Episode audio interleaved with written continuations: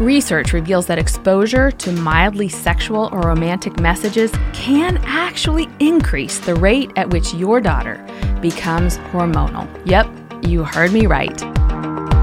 Hi, I'm Dannah Gresh, founder of True Girl.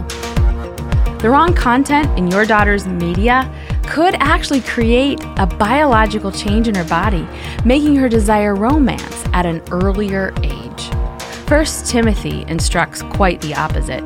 It says, Let no one despise your youth, but set an example for believers.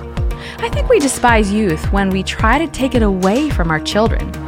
Instead, let's encourage her to be an example of speech, faith, conduct, and purity. How? By protecting her mind. For more tips on how to raise your tween, go to dannahgresh.com.